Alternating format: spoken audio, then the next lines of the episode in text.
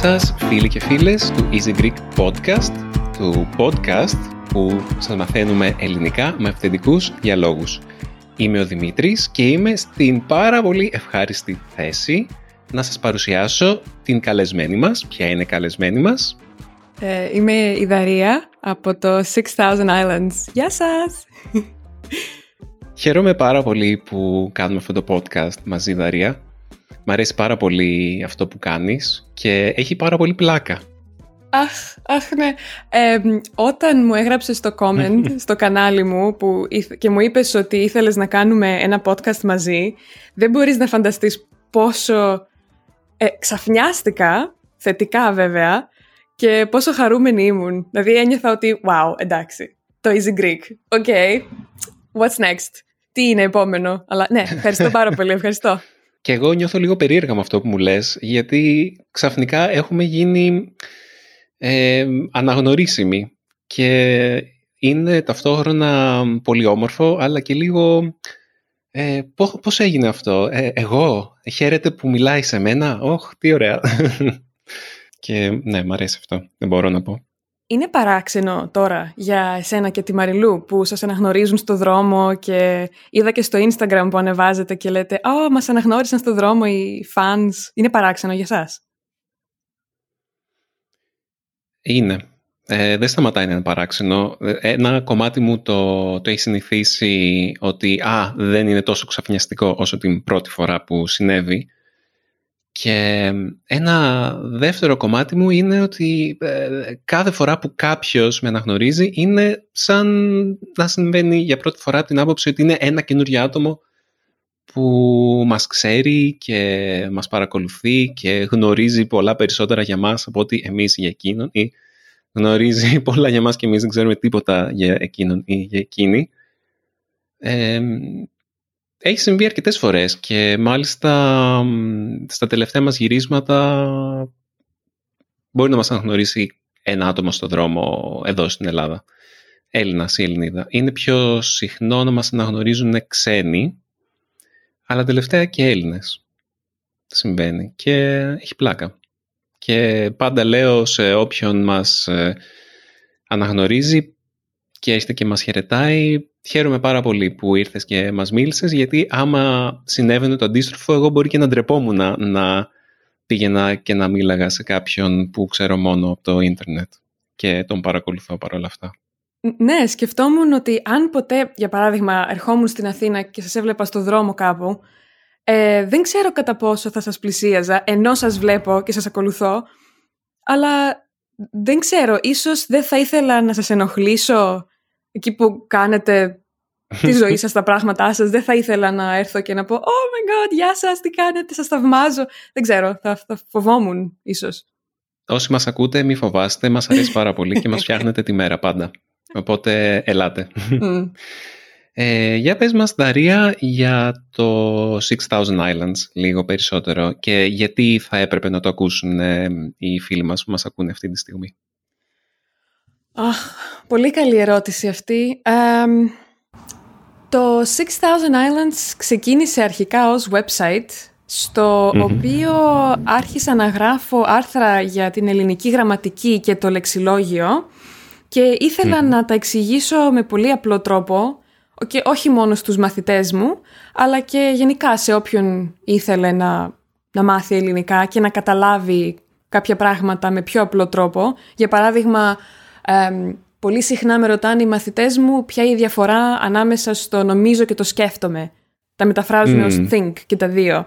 Και σκέφτηκα ότι μου αρέσει πάρα πολύ να γράφω και θα μπορούσα κάπως με έναν απλό και ίσως αστείο τρόπο να δώσω μια εξήγηση.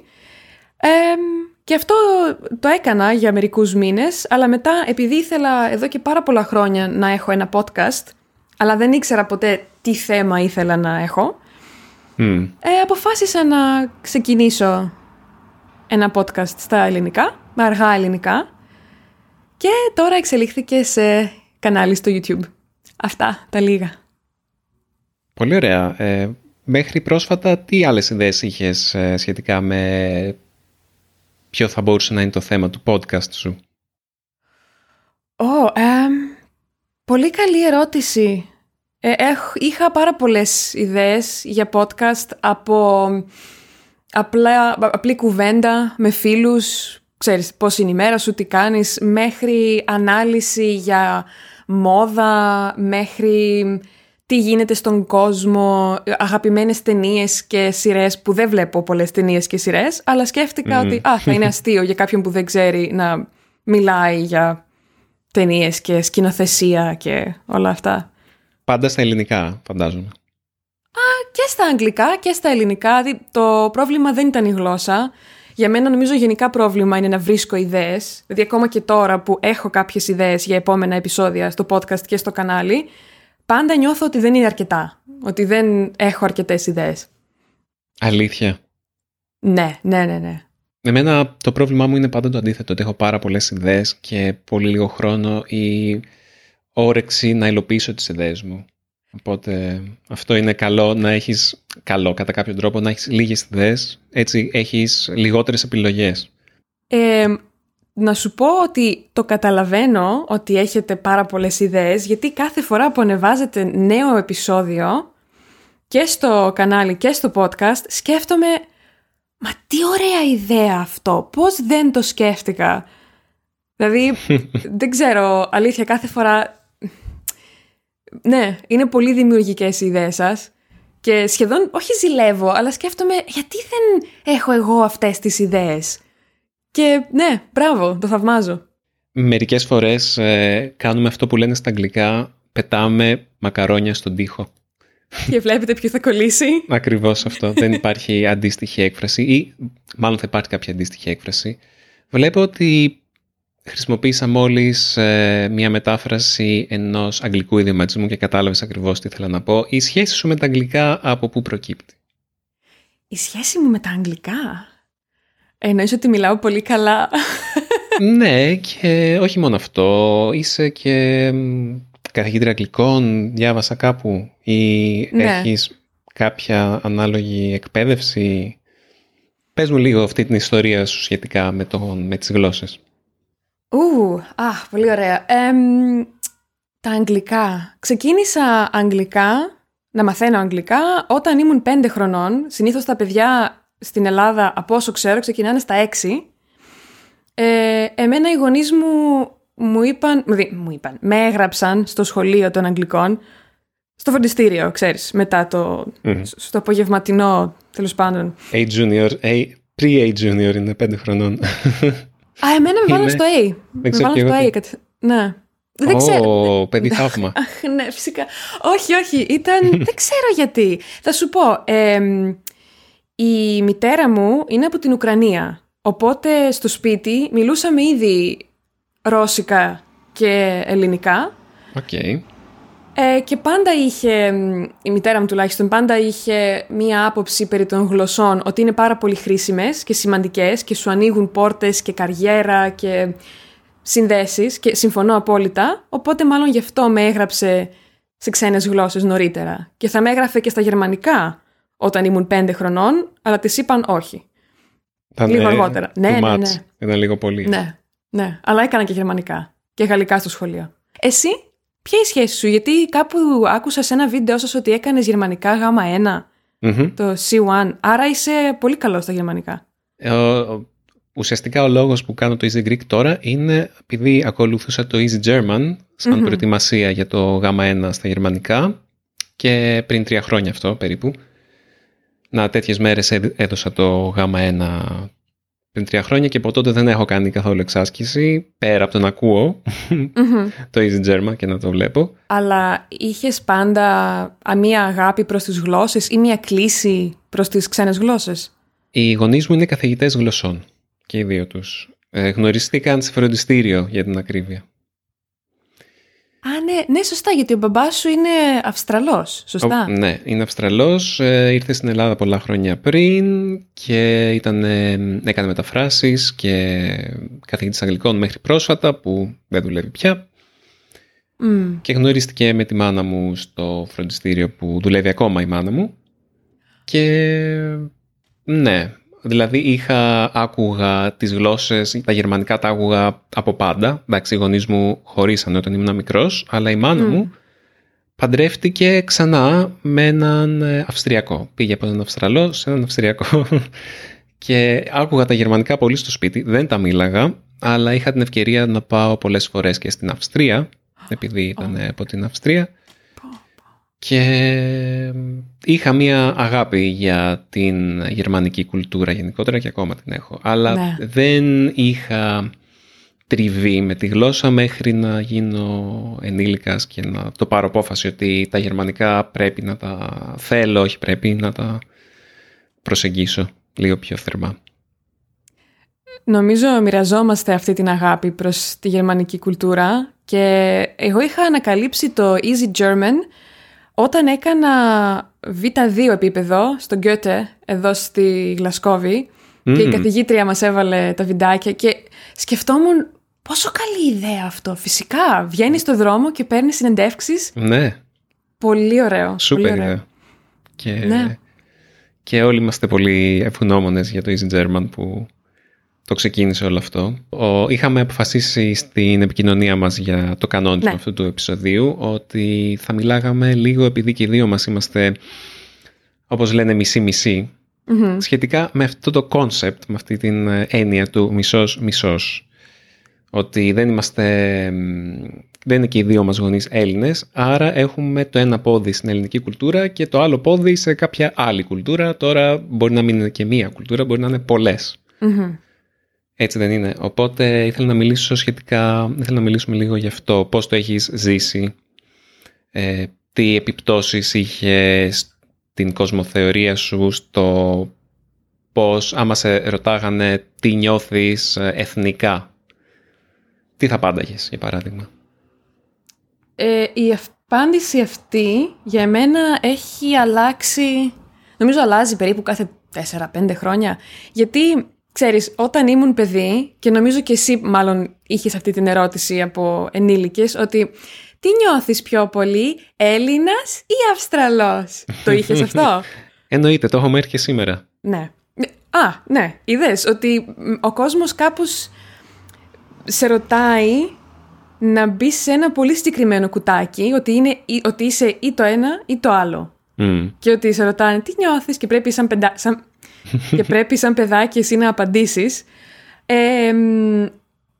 Επειδή στο δικό μας σπίτι, στην δική μας οικογένεια τέλος πάντων, υπήρχε ένα κλίμα λίγο αντιελληνικό, να το πω.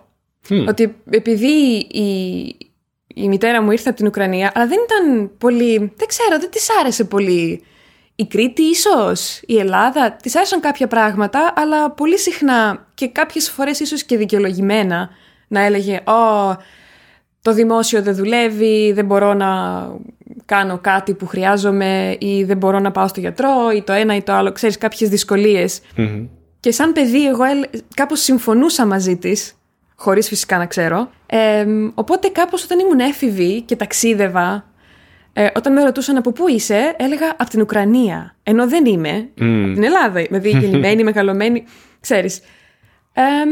Μετά τώρα σαν ενήλικας κατάλαβα ότι οκ, γεννήθηκα στην Ελλάδα. Όλες οι αναμνήσεις μου, όλα τα σημεία αναφοράς μου είναι η Ελλάδα. Αλλά οκ, δεν έχω κάποιο ιδιαίτερο... Πώς να το πω? Δεν ξέρω. Αγαπώ την Ελλάδα, χαίρομαι όταν επισκέπτομαι την Ελλάδα, αλλά αγαπώ την Ελλάδα όπως αγαπώ τη Γερμανία, την Αυστρία, τη Μογγολία, το Μαρόκο, τη Σκωτία. Καταλαβαίνεις πώς το εννοώ? Καταλαβαίνω, αλλά δεν νιώθεις κάτι λίγο περισσότερο σχετικά με αυτή τη χώρα, τουλάχιστον να τη νιώθεις περισσότερο σπίτι σου? Σαν αυτή την, όχι απαραίτητα να έχεις μια εθνική αγάπη, έτσι. Απλά να τη νιώθεις περισσότερο σπίτι σου, επειδή φαντάζομαι έχεις περάσει τα περισσότερα σου χρόνια εδώ. Δεν ξέρω πόσο καιρό μένεις στη Σκωτία. Καλή ερώτηση. Ίσως επειδή έφυγα, τη στιγμή που μπόρεσα να φύγω από την Ελλάδα έφυγα, όχι επειδή δεν αγαπάω την Ελλάδα, αλλά επειδή ίσως δεν ένιωθα ότι είναι το σπίτι μου. Δεν ξέρω, χωρίς να προσπαθώ να υποτιμήσω την Ελλάδα, αλλά ίσως πάντα ένιωθα ότι υπήρχαν πράγματα έξω από την Ελλάδα για εμένα, τα οποία δεν θα μπορούσα να κυνηγήσω στην Ελλάδα. Τουλάχιστον έτσι πίστευα τότε, τώρα δεν ξέρω, γιατί η ζωή μου είναι αλλού. Ναι, δεν ξέρω, δεν είμαι σίγουρη. Εσύ πώς το βλέπεις, αλλά βέβαια εσύ ζεις στην Ελλάδα, αλλά πώς νιώθεις εσύ? Εγώ, επειδή κυρίως στην Ελλάδα έχω ζήσει και έχω μεγαλώσει, έχω περάσει χρόνο και στο εξωτερικό, έχω μείνει σε διάφορα μέρη, αλλά όχι για αρκετά μεγάλο χρονικό διάστημα για να νιώσω ότι έχω γίνει μέρος αυτής της κοινωνίας. Έχω μείνει ένα ικανό διάστημα κάθε φορά για να νιώσω περισσότερο τι σημαίνει να ζεις εκεί. Αλλά είναι σαν αν, για παράδειγμα, το κυρίως πιάτο μου ή το κυρίως συστατικό του ποιος είμαι είναι η Ελλάδα, τα υπόλοιπα είναι λίγο σαν μπαχαρικά οι υπόλοιπες χώρες ή σαν μικρά συστατικά τα οποία δίνουν τη γεύση. Σε μια μακαρονάδα μπορεί να είναι, ξέρω εγώ, το μανιτάρι, μπορεί να είναι το πιπέρι, η κρέμα γάλακτος, δεν ξέρω. Καταλαβαίνεις, θέλω να πω. Τι ωραία παρομοίωση. Έτσι το νιώθω, ναι.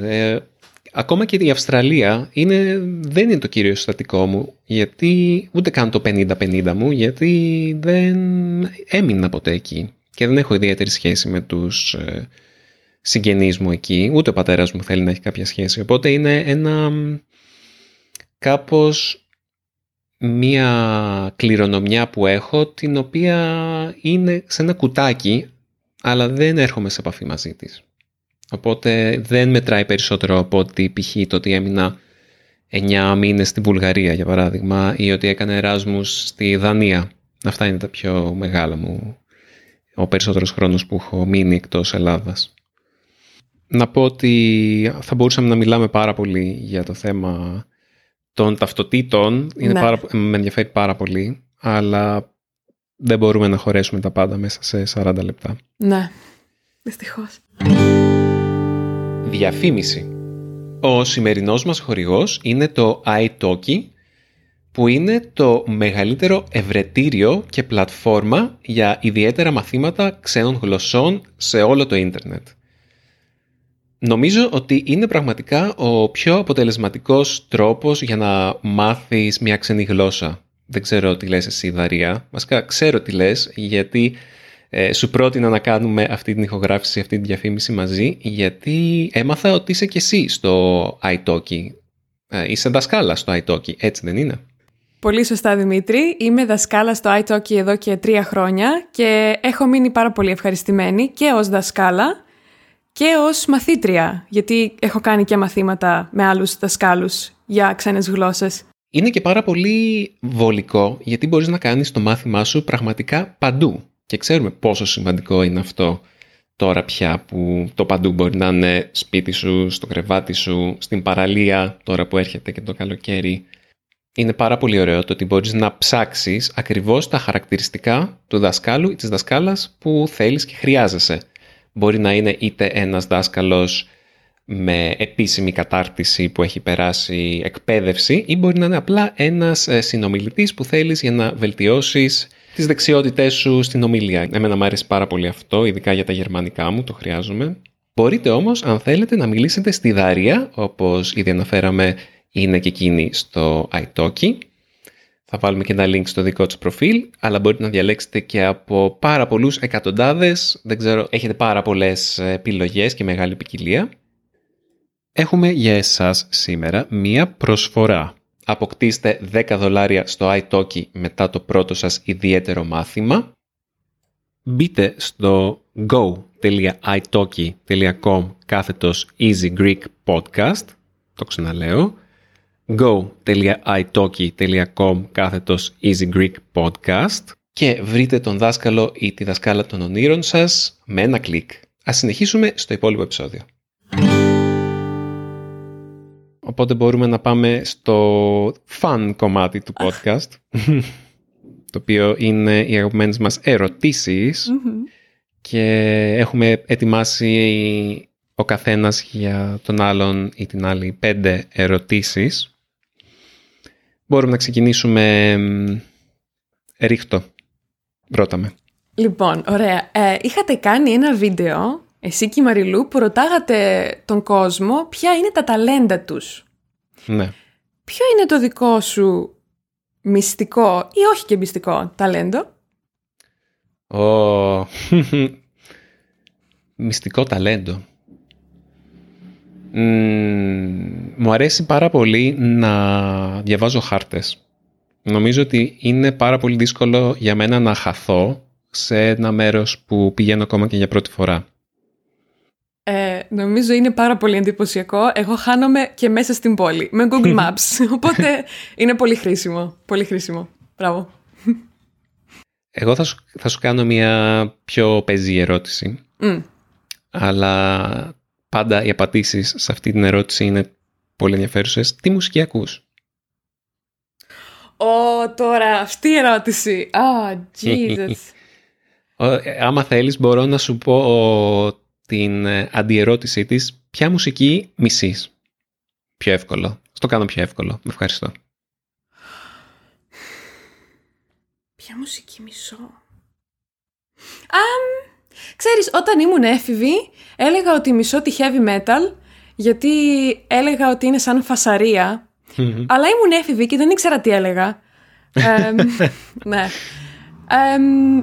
Δεν μπορώ να πω ότι μισώ κάποιο είδους μουσικής, γιατί εφόσον υπάρχει και εφόσον υπάρχει κόσμος που απολαμβάνει αυτό το είδος, είναι ένα valid είδος, δεν ξέρω τη λέξη valid.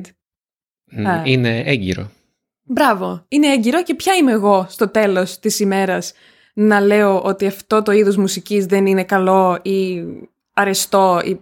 Καταλαβαίνεις? Συμφωνώ μαζί σου, ναι. Δεν λέω. Ευχαριστώ. Συμφωνώ μαζί σου.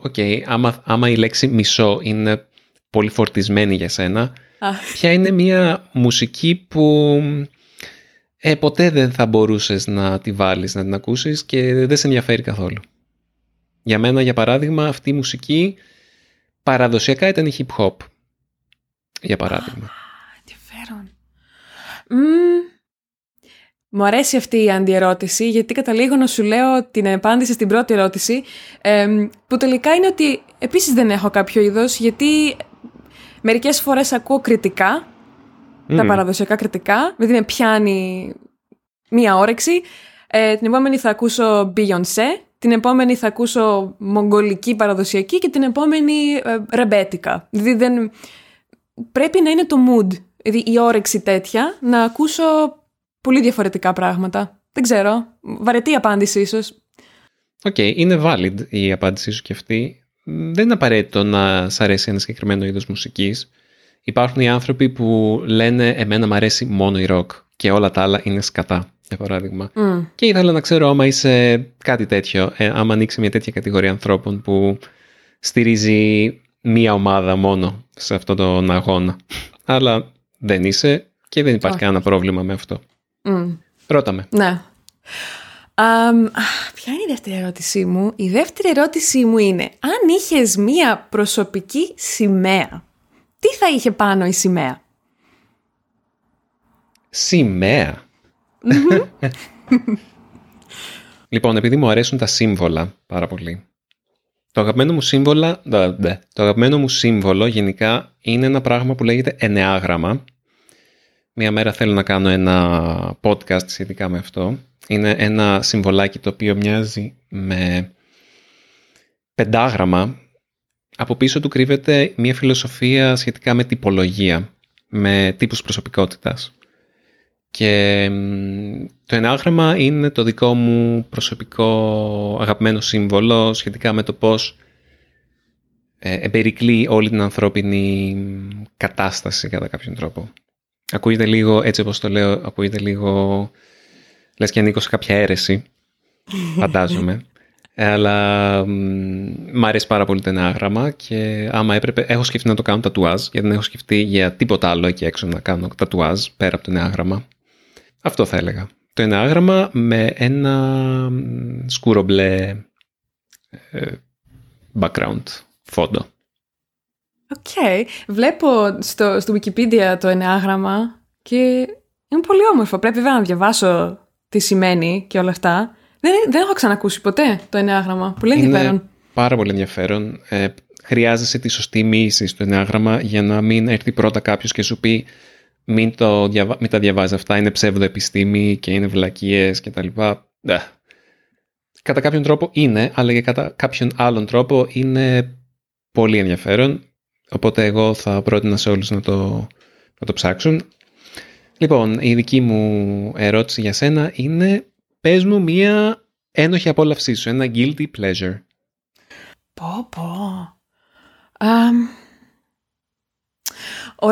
Ωραία. Θα σου πω, μερικές φορές μπαίνω στο Instagram και μπαίνω στο προφίλ της Kim Kardashian και της Kylie Jenner και απλά κοιτάω ότι έχουν ανεβάσει. Όχι, δεν τις ακολουθώ, όχι γιατί θέλω να είμαι σαν αυτές ή οτιδήποτε, απλά δεν ξέρω, βρίσκω γενικά τις Kardashians πάρα πολύ συναρπαστικές. Ενδιαφέρον. Από ανθρωπιστικοκοινωνική έννοια, δηλαδή πώς μπορεί κάποιος να έχει αυτή τη ζωή και να όχι και πάλι, όχι επειδή τη θέλω, αλλά επειδή είναι ενδιαφέρον να το παρατηρώ. Κατά κάποιον τρόπο συμβολίζουν τόσα πολλά για την εποχή μας. Και την εποχή των social media και της εικόνας και γενικά το πώς επικοινωνούμε και πώς προβάλλουμε τον εαυτό μας χρησιμοποιώντας αυτά τα μέσα, ότι αυτή η πολύ καλά κατασκευασμένη εικόνα που προβάλλουμε μερικές φορές μέσα από τα social media. Οπότε το καταλαβαίνω έτσι όπως το λες. Αυτό το ανθρωπολογικό κομμάτι. Ερώτησή μου από σένα για μένα. Ναι. Η επόμενη ερώτησή μου είναι ποιο είναι το πιο ενδιαφέρον έργο τέχνης που έχεις δει ποτέ. Έχω δει, άρα δεν μπορεί να είναι κάποιο κομμάτι μουσικής ή κάποιος δίσκος. Πρέπει να είναι... Όχι, όλα εμπίπτουν στην τέχνη, αν θέλεις. Κάτι που είδες ή άκουσες ή βίωσες από τέχνη που να σκέφτηκες ότι wow, είναι απίστευτο ότι ένας άνθρωπος κατάφερε και δημιούργησε αυτό. Wow, ότι δεν γίνεται, είναι μεταφυσικό σχεδόν. Το ταλέντο που χρειάστηκε ή η δουλειά ή οτιδήποτε. Δεν ξέρω αν βοηθάει αυτό. Ένας άνθρωπος, οπότε. Δεν μπορεί να είναι κάτι συλλογικό. Ή μπορεί και να είναι κάτι συλλογικό. Μπορεί να είναι συλλογικό. Πόσο δύσκολη ερώτηση. Είναι από τις πιο δύσκολες ερωτήσεις που μου έχουν κάνει ποτέ. Ωραία. Ας πούμε ένας άνθρωπος. Ένας άνθρωπος. Χαμότο. Είμαι σίγουρη ότι κάτι έρχεται στο μυαλό σου. Το πρώτο πράγμα που μου ήρθε στο μυαλό, είναι αλήθεια, είναι το Μπαράκα. Δεν θα πω ψέματα. Το Μπαράκα. Η ταινία του 1992. Είναι πάρα πολλά από σένα σήμερα, Μπαράκα. Ναι, είναι μια ταινία η οποία τη βάζω πολύ συχνά στις αγαπημένες μου non-fiction ταινίες, ας πούμε. Είναι κάπου μεταξύ ντοκιμαντέρ και... δεν ξέρω τι να το πω. Είναι μια ταινία χωρίς λόγια που δείχνει τη ζωή των ανθρώπων σε όλο τον κόσμο πριν 30 χρόνια, ναι. Και από μία μεριά της σχέσης του ανθρώπου με τη φύση, τη σχέση του ανθρώπου με τη θρησκεία και το πνευματικό του κομμάτι και τη σχέση του ανθρώπου με τον πολιτισμό, θα έλεγα, και με την πόλη. Είναι μία ταινία η οποία δεν είναι για όλους, πιστεύω, γιατί δεν έχει λόγια, μπορεί να την βαρεθείς κιόλας. Νομίζω ότι κι εγώ άμα την ξανάβλεπα θα την βαριόμουν, αλλά όταν την είδα με χτύπησε πολύ βαθιά. Γιατί μπορούσε να περάσει τόσα πολλά χωρίς να έχει ούτε μία λέξη. Και είναι τόσο άρτια εικαστικά και η μουσική είναι τόσο καλή που δεν ξέρω. Είναι το είδος τέχνης που λες «ΟΚ». Αυτό μπορούμε να το στείλουμε στους εξωγήινους για να πάρουν μια ιδέα του περί τίνος πρόκειται η ζωή εδώ στη γη. Μια ιδέα. Οπότε είναι πολύ δύσκολη η ερώτησή σου, αλλά μάλλον θα πρέπει να απαντήσω τον Μπαράκα. Νομίζω έτσι που περιγράφεις την ταινία, έχω ξανακούσει για αυτήν την ταινία. Δεν την έχω δει, αλλά μου την έχουν προτείνει ξανά. Οπότε μάλλον αυτό είναι σημάδι από το σύμπαν να την δω. Ναι, να τη δεις οπωσδήποτε. Έχει και ένα sequel, βγήκε πριν κάποια χρόνια, το Samsara. Λέγεται. Είναι εξίσου καλό? Είναι λίγο χειρότερο, αλλά είναι πιο εντυπωσιακό οπτικά. Οπότε νομίζω αν δεις πρώτα το Baraka και μετά το Samsara θα είσαι καλυμμένη. Ωραία, θα το δω και θα σου πω. Ναι, να το δεις και να μου πεις. Η ερώτησή μου είναι, ξέρεις το His Dark Materials, το βιβλίο? Όχι. Στα ελληνικά λέγεται η τριλογία του κόσμου. Δεν ξέρω αν διάβασες ποτέ Harry Potter, Lord of the Rings, άμα πέρασες από αυτή τη φάση. Harry Potter, ναι. Ωραία. Είναι ένα βιβλίο που πολλά παιδιά διαβάζουν την εποχή που διαβάζουν και Harry Potter. Και το έχουν κάνει και ταινία. Και το, νομίζω τώρα είναι και σειρά στο BBC, αν δεν κάνω λάθος. Τέλος πάντων, σε αυτόν τον κόσμο, τέλος πάντων, οι άνθρωποι έχουν την ψυχή έξω από το σώμα τους. Η ψυχή τους είναι έξω από το σώμα τους και έχει τη μορφή ενός ζώου, το οποίο αντιπροσωπεύει την προσωπικότητά τους κατά κάποιον τρόπο. Όταν είναι παιδιά, αυτό το ζώο μπορεί να μεταμορφωθεί ανάλογα με την περίσταση. Και ενηλικιώνονται όταν κάποια στιγμή το ζώο πάρει μια τελική μορφή που κρατάει για το υπόλοιπο της ζωής τους. Ποιο θα ήταν το δικό σου δαιμόνιο? Demons λέγονται αυτά, δαιμόνια. Αυτές τις ψυχές. Εν τω μεταξύ αυτές τις ψυχές μιλάνε, by the way, και είναι συνήθως το αντίθετο φύλο με σένα. Oh God. Μισό, γιατί εδώ έχει πολλές λεπτομέρειες. Τα δαιμόνια είναι... Είναι κακά προσκύμενα? Όχι, είναι η ψυχή σου. Είναι αυτό το your inner voice, ας πούμε, ή αυτό το οποίο είναι ό,τι πιο κεντρικό έχεις μέσα σου, ας πούμε, πιο βαθύ. Απλά είναι έξω από σένα και μπορείς να επικοινωνήσεις μαζί του λεκτικά. Και έχει μορφή ζώου. Οπότε, για να σου το πω πιο απλά, τι ζώο θα ήσουν? Το πρώτο που μου ήρθε στο μυαλό ήταν αλπάκα, γιατί τα αλπάκα είναι τα αγαπημένα μου ζώα. Αλλά αν με ρωτήσεις γιατί, δεν ξέρω να σου πω. Δεν χρειάζεται να ξέρεις γιατί, τα αλπάκα είναι απλά γαμάτα. Ναι, ενώ δεν ξέρω να σου πω συγκεκριμένα γιατί εγώ ταυτίζομαι κάπως ή αγαπώ τα αλπάκα. Αλλά γιατί αλπάκα και όχι λάμα? Είναι πιο μαλλιαρά τα αλπάκα. Ναι, και νιώθω ότι είναι λιγότερο mainstream από τα... οκ. Εντάξει, νομίζω η απάντησή σου με κάλυψε πλήρως. Η επόμενη μου ερώτηση για σένα είναι... Έχω τις ερωτήσεις στα αγγλικά, πρέπει να τις μεταφράσω. Λοιπόν, αν έχεις κάποια άποψη, πάρα πολύ δυνατή, πολύ έντονη άποψη για κάτι που τελικά στο... Και πάλι στα αγγλικά, στο grand scheme of things. Πώς να το πω? Στη μεγάλη εικόνα. Μπράβο, ναι. Ότι μία άποψη που έχεις, πολύ έντονη, πολύ δυνατή για κάτι, που στη μεγάλη εικόνα δεν έχει καμία σημασία.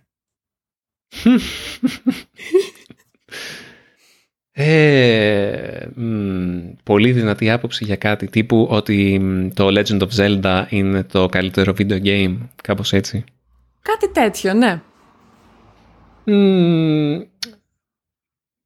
Κοίτα, πιστεύω ότι καμία άποψη δεν έχει σημασία in the grand scheme of things. Άμα ήξερα το πεις αυτό. Μπράβο, ευχαριστώ. Άμα το δεις από αρκετά ψηλά, τίποτα δεν έχει νόημα. Οπότε πρέπει λίγο να έρθουμε πιο κοντά. Να σου δώσω ένα παράδειγμα. Άποψη που έχω εγώ πάρα πολύ έντονη είναι ότι η Eurovision δεν είναι πολιτικός διαγωνισμός. Ότι το καλύτερο τραγούδι πάντα κερδίζει. Και θα πεθάνω λέγοντας αυτό το πράγμα. Αλλά αν το καλοσκεφτείς, δεν έχει και πολύ σημασία η Eurovision. Συγκριτικά με άλλα προβλήματα, θέματα, διαγωνισμούς, οτιδήποτε στον κόσμο. Αλλά για μένα είναι πολύ σημαντικό. Κάτι τέτοιο. Ναι, το καταλαβαίνω. Ή ότι πρώτα βάζεις το τσάι και μετά το γάλα. Πολύ έντονο. Κάπως έτσι. Ξέρεις τι, είμαι άνθρωπος γενικά που δεν έχω πολύ έντονες απόψεις γιατί σχεδόν σχετικά με τίποτα. Είναι ένα χαρακτηριστικό μου αυτό και δεν είμαι σίγουρος αν είναι καλό απαραίτητα.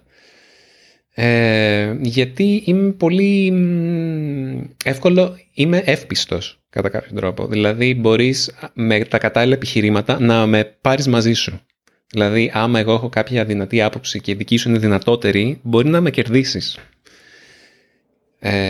Οπότε, αυτό σημαίνει ότι πολύ συχνά δεν έχω αυτό το έτσι είναι τα πράγματα και this is the hill I will die on. θα πεθάνω εδώ και δεν πρόκειται κανείς να μου αλλάξει γνώμη. Οπότε είναι μια ιδιαίτερα δύσκολη ερώτηση. Μ' αρέσουν αυτές οι δύσκολες ερωτήσεις πάντως, Δαρία, γιατί είναι πολύ δύσκολη. Άμα μου πεις, ξέρεις τι, το Zelda δεν είναι το πιο ωραίο παιχνίδι, θα σου πω, οκ, γούστα είναι αυτά. Ο καθένας πιστεύει ότι θέλει. Δεν θα προσπαθήσω να σε πείσω, καταλαβαίνεις, θέλω να πω. Ναι. Έχω μια ισχυρή άποψη, το οποίο έρχεται πολύ σε κόντρα με αυτό που... με την όλη μου ζωή και με την όλη μου... Έρχεται σε αντίφαση με όλη μου τη ζωή και με αυτό που κάνουμε τώρα και με το Easy Greek και τα πάντα. Και η ισχυρή μου άποψη είναι ότι η τεχνολογία από ένα σημείο και μετά δεν είναι ωφέλιμη για τον άνθρωπο. Ότι οι σύγχρονες τεχνολογίες έχουν περάσει το σημείο όπου μας βοηθάνε και κάνουν τις ζωές μας καλύτερες και νομίζω ότι κάνουν τις ζωές μας χειρότερες από την άποψη ότι προσπαθούν να βρουν περισσότερους τρόπους για να μας... εκμεταλλευτούν οικονομικά κατά κάποιον τρόπο. Οπότε το όφελος δεν είναι δικό μας, αλλά είναι κάποιου άλλου. Πολύ σωστό και φυσικά ανοίγει αυτό μια άλλη κουβέντα, αλλά μου αρέσει πολύ αυτή η απάντηση. Ναι. Ωραία. Ευχαριστώ. Λοιπόν, 3 πράγματα που θα έπαιρνες σε ένα απομονωμένο νησί, που δεν έχει σήμα. Όταν κάνουν αυτή τη... Ναι, πες. Ναι, πολύ κλασική ερώτηση, αλλά δεν μπορούσα να αντισταθώ. Για να στο κάνω πιο εύκολο, δεν θα σου πω για το υπόλοιπο της ζωής σου, εντάξει, δεν είμαι σαδιστής, θα σου πω για 1 χρόνο. Πες ότι κατ' επιλογή σου αποφάσισες να πάρεις διακοπές από όλους και από όλα για 1 χρόνο και μπορείς να πάρεις 3 πράγματα μαζί σου πέρα από τα βασικά για να, ξέρω εγώ, φας και να πιείς και να... Βασικά δεν ξέρω ποια είναι τα βασικά, μετράεις αυτό και να πάρεις μια σκηνή για να κοιμάσαι, μια ώρα... χρειάζεσαι αντιλιακό. Άμα το ρωτάς, άμα μπεις πάρα πολύ βαθιά σε αυτήν την ερώτηση, είναι λίγο προβληματική. Αλλά ας πούμε 3 πράγματα πέρα από αυτά που θα βοηθήσουν την επιβίωσή σου. Δεν έχω σκεφτεί ποτέ την απάντηση σε αυτή την ερώτηση, ενώ ακούω την ερώτηση αυτή πάρα πολύ συχνά σε άλλα podcast, σε εκπομπές. Βιβλία μπορώ να έχω άπειρα ή πρέπει να πάρω ένα που θα αποτελεί ένα από τα 3? Δεν μπορείς να πάρεις άπειρα βιβλία. Το Kindle δεν μετράει. Βασικά, να σου πω κάτι. Όχι, why not. Kindle. Ναι. Ωραία. Το θέμα είναι ότι άμα θέλεις να το φορτίζεις, το δεύτερο πρέπει να είναι η ηλιακή μπαταρία. Αυτό είναι το catch. Άρα όχι τεχνολογία. Okay. Μπορείς, αλλά πρέπει κάπως να το φορτίζεις. Ναι, αλλά άμα πάρω Kindle και μπαταρία, μετά μου μένει ένα πράγμα. Και δεν ξέρω. Η πρώτη μου σκέψη στο μυαλό... ήταν να πάρω αντιλιακό. Αλλά αν το αντιλιακό είναι μέσα στα πράγματα για επιβίωση, τότε μάλλον δεν το λέω. Σκέψου ότι θα σου έλειπε περισσότερο. Οκ. Θα ήθελα να πάρω μαζί μου, πώς τα λέμε στα ελληνικά, γρίφους, σπαζοκεφαλιές, για να έχω το μυαλό μου, να διατηρώ το μυαλό μου σε εγρήγορση. Okay. Να μην βαριέμαι. Γρίφους και σπαζοκεφαλιές. Αλλά ναι, αυτό είναι πληθυντικός. Μπορείς να πάρεις μόνο έναν. Ένα αντικείμενο. Ωραία, όχι. Ωραία. Εφόσον δεν παίρνω Kindle και μπαταρία, θα πάρω ένα βιβλίο που έχει μέσα γρίφους και σπαζοκεφαλιές. Οκ. Μάλιστα. Ναι. Δεκτό. Δεν μπορώ να σκεφτώ κάτι άλλο. Είναι πολύ βαρετή η απάντησή μου, αλήθεια. Δεν μπορώ να σκεφτώ κάτι. Εφόσον το φαγητό μου είναι καλυμμένο και οι ανάγκες μου. Δεν ξέρω. Εντάξει, εκεί βέβαια για να είναι πραγματικά πιο ενδιαφέρουσα ακόμα η απάντηση, θα ήταν ωραίο κάποιος να πει ας πούμε ότι άμα δεν πάρεις κάτι για να φτιάχνεις το φαγητό σου, το μόνο που θα μπορείς να τρως είναι καρύδες και ψάρια. Ναι. Τύπου ψητά στη φωτιά που θα κάτσεις εκεί σαν ναυαγός. Έναν αναπτήρα θα έπαιρνα, ας πούμε, να ανάψω φωτιά. Έναν αναπτήρα, οκ. Ναι, αυτό ας πούμε, εγώ δεν θα το σκεφτόμουν και κατά πάσα πιθανότητα θα πέθαινα μετά από 2 μέρες γιατί δεν μπορούσα να φάω τίποτα. Ναι. Θα βρίσκαν τα κόκαλά μου. Ναι. Νομίζω ότι έχουμε άλλη μια ερώτηση ο καθένας. Πάει για 1 ώρα αυτό το επεισόδιο. Οκ, για πες. Α, εγώ, ωραία. Ωραία, η τελευταία μου ερώτηση είναι τι στερεότυπο, και πάλι πώς θα μεταφράσω αυτή την ερώτηση, τι στερεότυπο do you live up to? I hate myself. Πώς το λέμε αυτό? Τι στερεότυπο νομίζω ότι σημαίνει τι στερεότυπο αντιπροσωπεύεις, ας πούμε. Ενσαρκώνεις. Μπράβο, αυτή τη λέξη ήθελα. Τι στερεότυπο ενσαρκώνεις πλήρως? Οκ.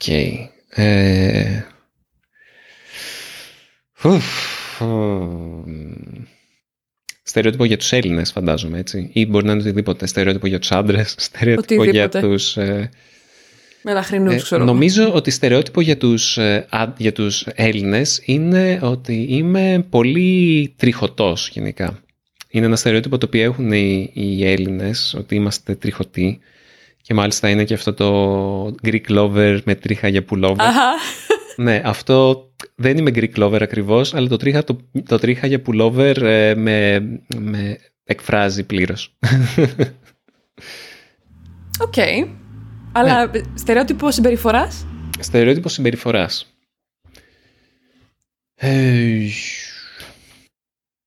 Από μία άποψη είμαι millennial, θα έλεγα. Ότι είμαι πάρα πολύ self-absorbed, δυσκολεύομαι λίγο. Είμαι καλός με την τεχνολογία, αλλά μερικές φορές δυσκολεύομαι με πιο πρακτικά πράγματα. Είμαι ανησυχώ πολύ για το μέλλον. Όλα αυτά τα millennial stuff που τώρα οι millennials σιγά σιγά έχουν και παιδιά. Να σου πω κάτι πολύ millennial που έκανα τις προάλλες. Για πες. Αγόρασα ένα βασικό τηλέφωνο που μόνο παίρνει τηλέφωνο και στέλνει μηνύματα, γιατί θέλω να κάνω social media detox. Ναι. Έβγε. Ευχαριστώ πολύ. Έβγε, ζηλεύω. Ναι. Πέρασα και εγώ από αυτή τη φάση. Βέβαια, ποτέ δεν είχα πραγματικά μεγάλο εθισμό, αλλά μου άρεσε να έχω αυτό το παλιό τηλέφωνο που είχε κουμπάκια. Mm-hmm. Και ήταν... Το αγαπημένο μου κινητό που είχα ποτέ ήταν ένα Samsung, το οποίο είχε κουμπάκια και ήταν θηρίο από αυτά τα κινητά που τα πετάς 2 μέτρα στο πάτωμα και επιβιώνουν και δεν γρατζουνιούνται η οθόνη. Mm-hmm. Και είναι και αδιάβροχα και τα βάζεις κάτω από νερό για να δείξεις στους φίλους ότι είναι αδιάβροχα. Είναι φοβερή εμπειρία. Ναι, τώρα που το έχω το καινούργιο είναι και ξέρεις, πατάς τα κουμπάκια και έχει τα φενιά και γράφεις πολύ αργά. Υπέροχο. Με το τα φενιά γράφεις αργά. Εγώ πάντα το κάνω 1-1. Είμαι... Ναι. Ναι. Πιο purist. Είμαι πιο... Επιστρέφω στα βασικά. Ωραία. Και τώρα ας πάμε στην τελευταία ερώτηση. Είναι... Πες μου είναι η πιο εύκολη από όλες που έχω κάνει. Ποιο είναι το top 3 αγαπημένων πόλεων για σένα? Oh my god, αγαπημένες πόλεις. Βιέννη, Βαλένσια, Βερολίνο. Wow, και είναι και οι 3 με Β. Ναι, σωστά. Ναι, είναι. Ναι. Αυτή είναι η απάντησή μου. Τέλεια. Τέλεια. Έχεις πάει και στον Ιδρύο στην Βαλένθια? Όχι, δεν πήγα. Έχω, πώς το λένε... φιλοσοφικές διαφωνίες με τα ενιδρία και τους ζωολογικούς κήπους και οπουδήποτε κρατάνε ζώα και δεν πήγα. Ναι. Το καταλαβαίνω απολύτως. Ναι. Μας είχαν πάει με την πενταήμερη εκεί στο ενιδρίο. Γι' αυτό είχα πάει. Τότε όταν μας είχαν πάει και ήμουν τρίτη λυκείου δεν θα είχα τις ενστάσεις που έχω τώρα. Ναι. Αλλά ναι, το καταλαβαίνω. Και το συμμερίζομαι. Ναι, ναι. Οπότε κάπου εδώ κλείνουμε. Πες μας, Δαρία, πού μπορεί να σε βρει ο κόσμος? Στο YouTube και στο Spotify, Apple Podcasts και όλα αυτά. Το όνομα είναι 6000 Islands. Και στο Patreon. Έχω Patreon. Έχεις Patreon? Έχω, άνοιξα Patreon και σήμερα είχα τον πρώτο μου Patreon και ακόμα δεν το πιστεύω. Δεν, μοιάζει να μην είναι αληθινό. Wow. Αλήθεια, ναι. Συγχαρητήρια. Ευχαριστώ πολύ.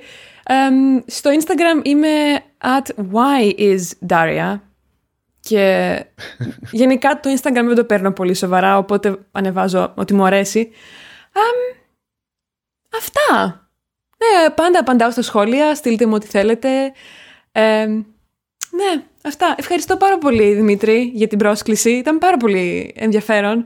Και ναι, ευχαριστώ πολύ.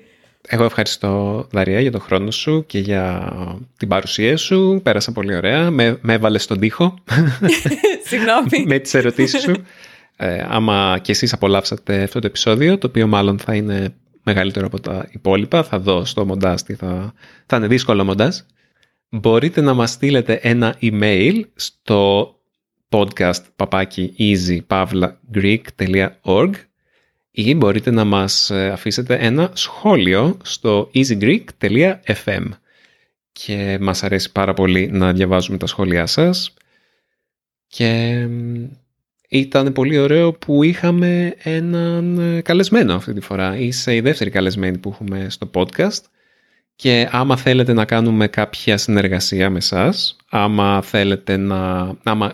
ξέρετε κάτι πολύ καλά, άμα έχετε ένα ενδιαφέρον επάγγελμα και θέλετε να μιλήσετε για το επάγγελμά σας ή για την εμπειρία σας ή για οτιδήποτε στα ελληνικά, στείλτε μας και μπορούμε να κανονίσουμε κάτι, να κάνουμε ένα επεισοδιάκι μαζί, γιατί μας αρέσει να έχουμε μια εναλλαγή στα πρόσωπα που εμφανίζονται.